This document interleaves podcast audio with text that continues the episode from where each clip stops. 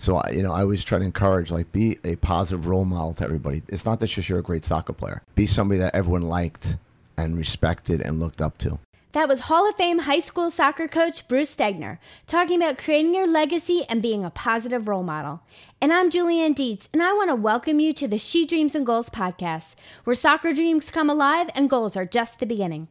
This podcast is all about empowering girls to use their passion for soccer as fuel for on-field success and a lifetime of wellness.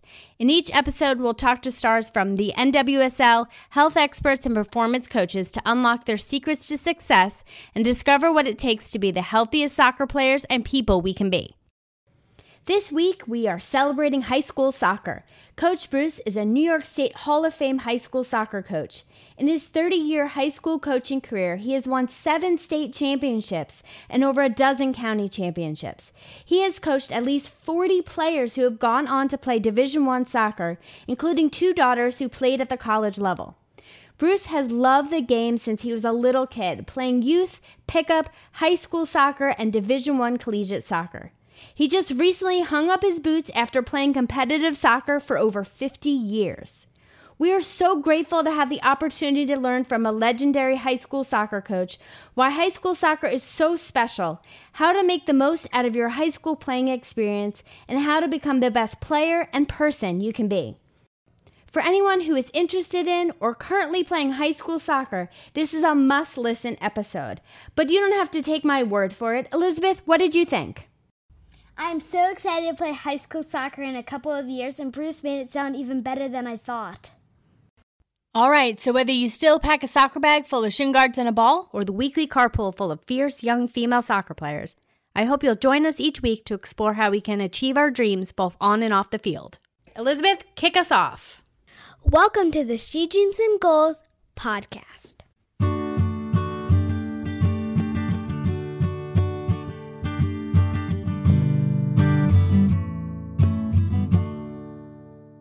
All right, Bruce, thank you so much for joining us today. Yeah, as you know, this podcast is about helping young girls use their passion for soccer to fuel a lifetime of wellness. So we generally start with asking our guests about their own childhood and beginnings in the game. So where did it all begin for you? Well, back in the 70s, my mom was from German heritage and came to the States, and she had a passion for sports and soccer, and the club that I belonged to growing up just formed within a few years of when I started, and we had incredibly successful teams growing up, club teams that won state championships, state cups.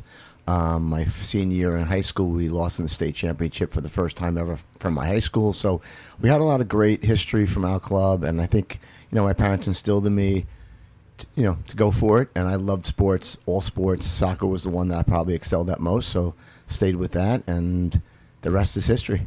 Were there a lot of other kids playing soccer? Were there other international families in the town, or was it just a lot of American kids picking up the sport for the first time? Yeah, I would say these were mostly all American kids, you know, in Long Island as post-World War II, as this, country and the community really grew really fast. And most of the kids were, as American as could be, but there were a lot of coaches who back then there were no trainers. So it was the parent coach who usually had a Scottish background or an English background or a Dutch background or whatever it may be. So those are some of the coaches that really mentored us and coached us. So I guess being outside of New York City, that helped a lot to have kind of coaches or parents that have maybe been from other countries where they were born. Yeah, it was a true melting pot, and some coaches were better than others, obviously, but it was a great experience, very community orientated, very different today where you have, when you get to be on a higher level, I think, kids are moving to special teams or elite teams. Back then, our community team was so good that, and there was nobody switching teams at that point. So back then, it was very community orientated, and to this day, I'm still friends with probably 10 of the guys that I grew up with from when I was like 8, 9 years old. Yeah. I mean, that's pretty special. And I think I remember you saying to me previously that you guys used to play a lot of pickup soccer, like not just like your practice, but like getting together at the elementary schools to play pickup soccer. And that was some of your like best experiences growing up. Yeah, great memories of that. I mean, we actually played pretty much every day before school started. I remember my mom getting mad at me because I'd have dirty pants before I even went to school in the morning. And we actually used to play on a golf course. So I'm not sure what was going on in this golf course at 7 o'clock at night in the summer. But I don't know. We seemed to get on the course and play a couple times a week, which was amazing to play on like the fairway. Yeah. And I don't know where the golfers were, but that's one of the things we used to do. Yeah, absolutely. Yeah, that's really cool. And I think that's something that some of the suburban towns, even though you grew up in a suburban town, some of the suburban towns struggle with that now. Kids aren't, whether they just already have practice scheduled or there's not spaces for them to get together, or you know, they need a ride to get to where they, you know, want to play together. But pickup soccer, I think, is such an important way to develop the game and also develop like a love for the game. There's no one directing you or coaching you. You're kind of your own coach, your own, you know, play with kids that are bigger, smaller, faster, slower, different ages sometimes. It can be a really good learning experience. I think in that unstructured environment is really an incredible way to learn. I know in other countries that's very common. Yeah. In this country, it seems so structured to a fault at times, and kids aren't getting out and playing in their, you know, parks and so on and so forth, just picking up a ball and getting 6 or 7 guys together. I don't even know how we coordinated this, because back then it was just your telephone. Yeah, you didn't have cell phones. There was no cell phone. There was no texting. So it was just like, okay, I guess 8 o'clock tonight, we'll see you there, boom. And you know, that's how it worked out. Yeah, passing messages during class or something. Yeah. Yeah, exactly. Yeah. Exactly. And Elizabeth, I know when we lived in Switzerland, that was one of yours and Matthew's favorite things, to just go to the park, right, and play with kids of all different ages. Yeah. You know, move forward a little bit. I know that you never really stopped playing the game, but when and why did you get involved in coaching girls' high school soccer, and what are some of, you know, the achievements your teams or you have had as a high school coach? Yeah, well, it wasn't a pre-planned plan or anything like that. I mean, I was coaching high school boys. I actually coached on the university level a bit. And then in my hometown, an opportunity arose that they asked me if I wanted to be involved. I'm not a teacher, so that's kind of an anomaly. Most of the coaches are teachers. Yeah. But I jumped at the opportunity to get involved, and this was going back 20, 21 years ago. So I had never really coached girls before this. So it was a little bit of adjustment. I have 3 daughters, though, so I knew a little bit about what makes girls tick and you know, some of the things that maybe are different from boys. So that's how I got involved. And the feeder program and the club program in our town has been so good over the years that you know, we were always getting players that were developed. Now we just had to kind of formulate them into a structure, and it wasn't easy, but I would say that the challenge was actually mixing, because a lot of these kids come from 5, 6, 7 different club teams, and trying to blend them together in a span of like a few weeks, because you start preseason and you have a game in like 10 days. So very different than club soccer. But yeah, we've had a great run. We've won 7 state championships over the years I've been there. Wow. And a lot of county championships and so on and so forth. But just great players that have come through. And, you know, we've probably coached 30, 40 Division I players. I would say probably at least 40. Yeah. Wow, that's amazing. You guys are a real powerhouse for sure. Now, we have talked to several professional players who have said their high school experience was special. And they have said that high school is a really unique experience because for most players, it's really the first time that they're playing with players who are 2 to 4 years older than them. Yeah, I would say that it's not only on the physical level where you're learning about the game from older players, but it's the social aspect as well. Just a matter of maturity, learning what, you know, what fitness is, what older players are doing to keep their game sharp, to keep improving. So you're watching these players, like you said, 2, 3 years older than you, and you're learning from them. And if you can compete with them on the field, obviously that's difficult enough, but then you're learning so much from them, you know, just in a social aspect. Yeah. I know that when I played in high school, I definitely learned a lot from the older girls. And I noticed we kept our high school kept improving. And I think it was like the younger age absorbed some of the experiences and knowledge of the generation before us, or like not the generation, but the couple years older than us. And then we took that into our game. And then the players that were younger than us could kind of take that, and the high school could keep moving forward, kind of having this generational knowledge of soccer and expectations of who we were and who we wanted to be. And I think that's one really cool thing about high school soccer. Yeah, if you could develop a culture where it's a major priority to the players, and obviously the parents care as well, but if you can develop that culture where it's so important, that is, then you're light years ahead of some of the other teams out there. So if you have a winning culture, that helps too, because now, you know, the confidence is there and the importance of the team and the game is there.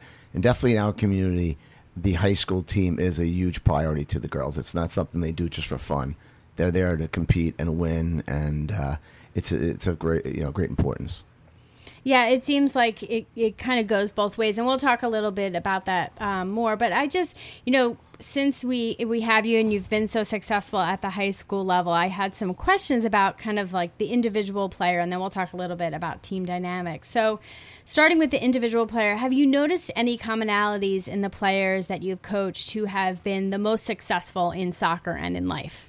Yeah, I would say, first of all, on the soccer level, I mean, I think it's the desire's got to come from within. So, you have to love the game. You have to love to want to play, to practice and do all these things that ultimately will make you better. The best athletes will rise to the cream, will rise to the top over time. But if you're being pushed by a parent, I've seen this, and it's predictable where that's going to go. If the kid is not really as interested as the parent is, and the parent pushes the child, and it doesn't end well usually in those situations. Mm-hmm. But if you have a child who thrives on it and wants to be pushed and cares so much about it and is playing on their own and wants all the challenges, that's a different story. To me, that's a prerequisite for excellence. If you have that player that it's just innate in them, they want to compete, they want to be successful. You can't teach that. And I always say you can't teach. You could tell when a kid's playing their desire level and how feisty they are and what when they compete. And that's, if you have that in your bag of tricks, then that's going to lead a long way to putting making you a top player. The parents got to expose the children to the game, right? And do those things that parents do, drive them to practices. And they have to be committed as well, obviously. There's a lot of players that probably the parents aren't as committed and they don't really get the chance to be successful. But for the most part, the child's got to be the one that initiates it and really pushes for it, especially when you get to be 10, 11, 12 years old. If the passion's not there, it's not, it's fine to play recreationally, but when people are thinking scholarships and stuff like that at that age is ridiculous. So I know that you're a firm believer that high school players are still pretty young and there's still plenty of time for them to develop as soccer players. And sometimes maybe even the best players in high school aren't even the ones that go on to be the best college players or pros. What do you think enables some players to continue to improve? Well, I think obviously athleticism is something you can't teach, and speed is something you can't teach. So the players sometimes who have not played 10 months a year, 4 days a week, and maybe are a little behind the eight ball on their technical ability when they're 14 or 15, their athleticism will, bring them to another level if they at that point start putting the time in with the technical skills. Because I think, at the end of the day, athleticism is a huge part of the game. So there are a lot of players who, like you said, play multiple sports, and then they realize at maybe 15 or 16 that, hey, wow, this is something I'm really good at, and maybe I could take this to the next level. And by the way, some of those players are the ones that are not burned out from the sport already. They weren't playing 5 days a week for the last 10 years. So, I think, there's plenty of room to get better at a later stage in your life, 15, 16, 17. But athleticism, is always crucial. Yeah, I mean, I think that definitely helped me, and especially because I think I was slower with the mindset of being a competitive athlete, but I did have that athleticism since I was young. I think I took advantage of my speed and not developed my skills until I was further along as a player, where someone that maybe was a little bit slower had to focus on their foot skills. But, eventually that catches up with you, and so that was something that I really had to knuckle down. That's the trick, at a youth level. Coaches sometimes will put players in there, and because of their athleticism, they succeed, but they're not really, training and working on these skills that ultimately, if you want to be an elite player, you're going to need both, right? Yeah. So, it's the onus is on the coaches to make sure those kids that have that great athleticism are working on their skills and not just beating people, with speed, pure speed or strength or whatever it may be. Yeah, it's not enough to just be fast. You also have to have technical skills and start to really understand tactics as well.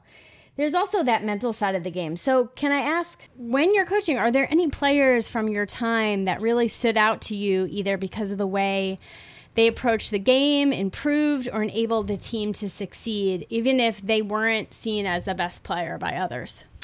Yeah, I mean, I always, there's certain players that are natural leaders, and there's some players that learn to be leaders. And, I always say to the player, what do you want your legacy to be?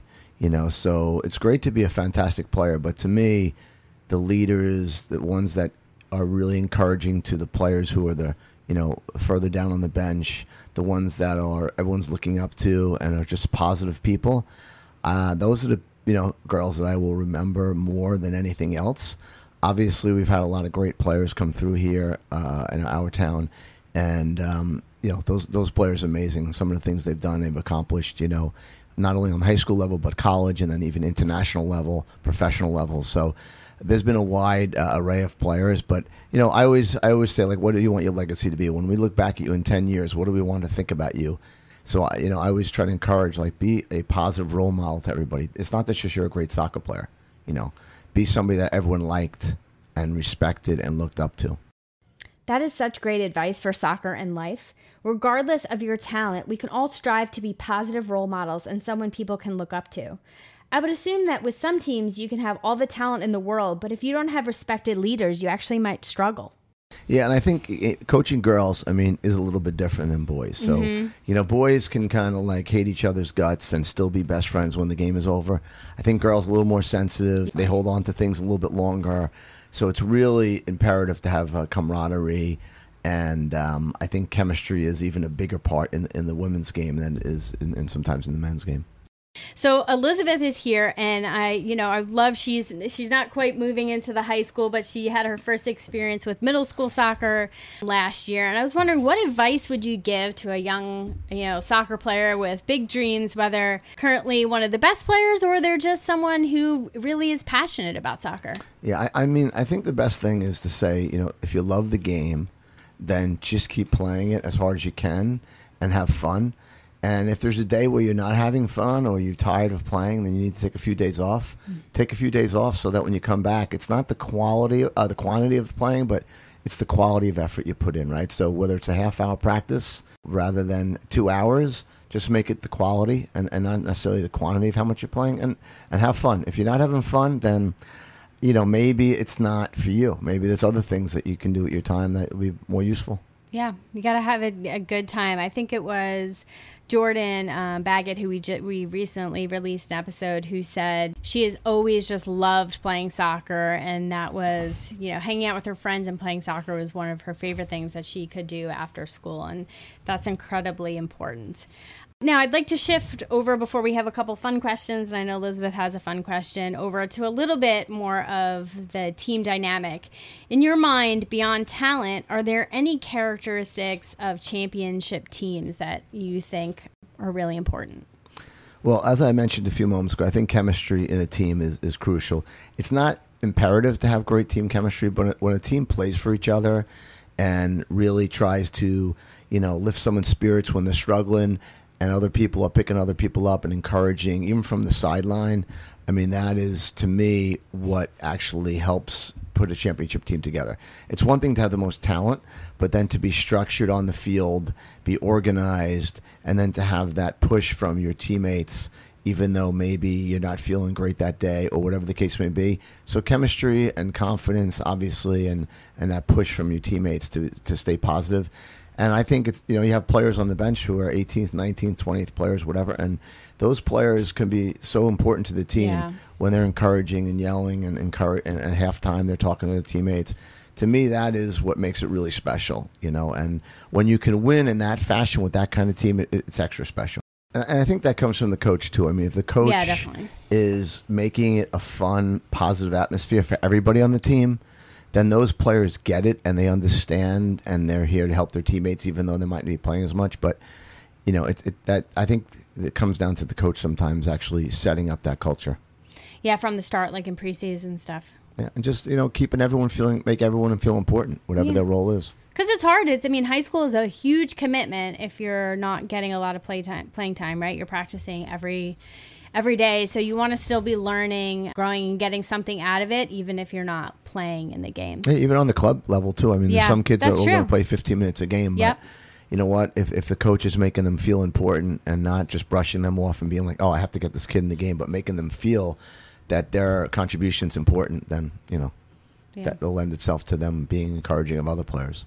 So when you have a team, do you talk to any of the individual players that you think might have a leadership role or might participate in more support for the team? Do you speak to individual players and encourage them in ways that they can kind of help get the team into that good place? Well, I mean, one of the rules of thumb is when we have captains each season, we talk to them, just to the captains one-on-one and say, like, here's what we expect your role to be. Here's what we want you to do. Here's how we want you to be the kind of the middle person between the coaches and the players. And so they understand what their responsibility is, and part of that is encouraging and make it an inclusive environment. But yeah, I mean, I think there's all kinds of players, and we try to have one-on-one meetings with players, especially players sometimes that you could see emotionally they're detached or they're losing some edge or whatever it may be. They're having a bad day or a couple of bad days. You know, it's not bad. I think you can't over-communicate. So communication is crucial in, you know, understanding players and getting the most out of them and making them feel that, you know, they're important to you. Not just what they do on the field, but as a person. And I think that must trickle down to your captains too, right? Your captains probably notice that communication is really important and being inclusive and getting everyone involved. I know that for us, I think our pasta parties kept everyone happy because they were just so fun and just ridiculous. And it didn't matter if you were the captain or starter, but we were all just like having a blast. And we used to write poems for each other, like silly poems, and have jokes and do skits. And I think it was the stuff off the field that really kept everyone feeling like inclusive, because when we got to the field, we were kind of like down to business, but the stuff outside really made a huge difference. And I would say I was a captain of my high school team, and I definitely learned from the older players, like that was so important. When I was a freshman on varsity, this was my first experience doing that, and I just remember having so much fun, even though I had nothing like to compare with people that were 17-18 years old, and I was 14 or 15 years old. Like, we had nothing in common, but they just made me have such a good time, and I just remember that. Yeah, I mean, high school is different in that fashion compared to club soccer or even college, in that all these players grew up in the same community. They probably went to schools together over time, and there's this closeness and bond that, you know, hopefully most of them have together. And, you know, it's a unique type experience. And like you said, pasta parties. And that's what 20 years down the road, that's what they're going to remember more than anything else. So, okay, Liz, what's your question? So I have two questions. My first question is, what is your favorite coaching memory? So, you know what? Winning championships is always nice, and especially when you're not expected to, or you come back late in the game and you tie a game, win a game. We've had a few like that. So those are extra special. And I'd also say, as I mentioned earlier, some of the team bonding experiences, talent shows, and some of these other things we've done off the field are, I could still tell you what some people have done, skits and things they've said from 18 years ago, 19 years ago, because they stuck in my mind. So I'd say the team bonding things, and then of course those, you know, winning championship games, especially in overtimes or tight games, especially if maybe you're an underdog, that's extra special memories. Okay, and my second question is, what was the hardest part from switching to boys to girls? That's a good question. So fortunately for me, I've been around a lot of girls in my life, and I had three daughters, but it's definitely unique and different. And then, you know, Anson Durrance has a great line, I think, if I get this right. He said at halftime, if you go into, because he coached both boys and girls in college in North Carolina, and he says at halftime, if you go in and you start, you know, ripping your players about something that was going wrong on the field in the first half, the boys will all look around the room and go, oh, well, he's not talking about me, he's talking about the other guy. With girls, every girl looks at themselves and says, oh my God, he's talking about me. So the accountability that girls have. So I think emotionally, you can lose girls a lot quicker if you're not positive with them and honest with them. And I think honesty is the most important thing, but you got to keep it inclusive, because I think it's easy to lose girls. Well, boys will think they're going to be great. Even if they're the last player on the bench, some of them are going to think, well, in 2 years from now, I'm going to be in the World Cup. Yeah. So I think there's a confidence sometimes with boys that you don't get with girls. That's one of the big difference. Great question, though. Yeah, that's a really good question. Yeah. Thank you. So this is my fun question. I've heard it been said that a good coach learns as much from his or her players as the players learn from their coach. So what has been one of the biggest things that you've learned as a coach? Yeah, I mean, I think reading players and what they need as individuals. Every day, I feel like I'm learning about different players. Every person's different. And I mean, sometimes they might even come up with some good tactical ideas in their own mind, you know, but it maybe doesn't fit into the structure or what you're trying to accomplish that day. But yeah, I mean, players can give you some tips, some things they're reading on the field that you might not see. But I think it's more along the lines of personalities and emotionally how you can, you know, keep getting better at reading players and understanding them from a psychological standpoint. That every day is a learning experience for me. I mean, you know, you keep learning. I keep taking classes and trying to learn, watching, you know, all kinds of videos and so forth. So you're never too late to learn. Yeah, that's great. So our final question, we always end by asking our guests to share the top piece of advice they would give their younger soccer playing self. Could you share what you would tell yourself? And I know you had 3 daughters that played soccer, including at the college level. Is there any advice you would go back in time to have given them at the start of their own soccer journey? Or for all the players that are about to start their high school career, what's some advice that you would give them? You know, one thing that always sticks out to me, and I try to remind people this, but when you're in the grind and you're 15 or 16 and you've been doing this 5 days a week for 10 years, you kind of just in this mindset of showing up and, you know, working hard and everything. But at the end of the day, you only get one chance at this. And for most players, by the time they're 17, it's over. So like, you know what, if you're going to do this, put in 100% and enjoy every minute of it, because you're going to look back no matter what in 10 years, 20 years and go like, wow, I wish I would have done this a little different. I wish I would have worked harder. Or I wish I would have enjoyed it more, because you only get one chance. And by the time I always use the innings perspective, but by the time you're 17, you're like in the 8th and 9th inning already. If you're fortunate enough to play in college, fantastic. But again, every day is a privilege to play and enjoy every minute. And if it's really important to you, you know, put the time in. Okay, I think this might be the perfect place to stop. I really appreciate it. It's a lot of fun. Exciting. You're going on to what season is this? Do you know? Well, how many seasons have I been? Yeah, how many seasons? So this is, I mean, I've been coaching in high school over 30 years, but this is, with this program, 21 years. Yeah. Wow. It's been, I mean, it's time's flying by because I don't know what's going on, but it seems like it was yesterday that I started.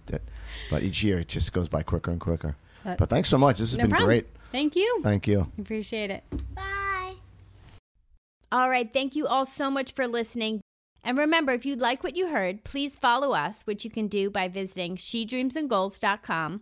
Follow us on Instagram at shedreamsandgoals. And most importantly, share our podcast with family, friends, and teammates. And until next time, keep playing and keep dreaming. This podcast was prepared by duly authorized members of She Dreams and Goals, LLC. She Dreams and Goals, LLC does not accept liability for any opinions or information of any kind expressed by its guests, and hereby makes clear that those opinions do not represent the opinions and or recommendations of She Dreams and Goals, LLC or its members. This podcast is for entertainment purposes only and does not constitute any form of professional advice. Listeners of this podcast should conduct their own extensive research before making any decisions in connection with topics discussed in this podcast. She Dreams and Goals, LLC is committed to providing content that is safe and appropriate for all ages. However, legal guardians are ultimately responsible for supervising access by any minor under their care to content produced by She Dreams and Goals, LLC. She Dreams and Goals, LLC does not make any warranty or representation as to the accuracy or completeness of the information contained in this podcast. To the fullest extent permitted by law, She Dreams and Goals, LLC shall not incur any liability in connection with this podcast. This podcast may not be copied, published, reproduced, or redistributed in whole or part without the written permission of a duly authorized member of She Dreams and Goals, LLC. For further information, please visit www.shedreamsandgoals.com.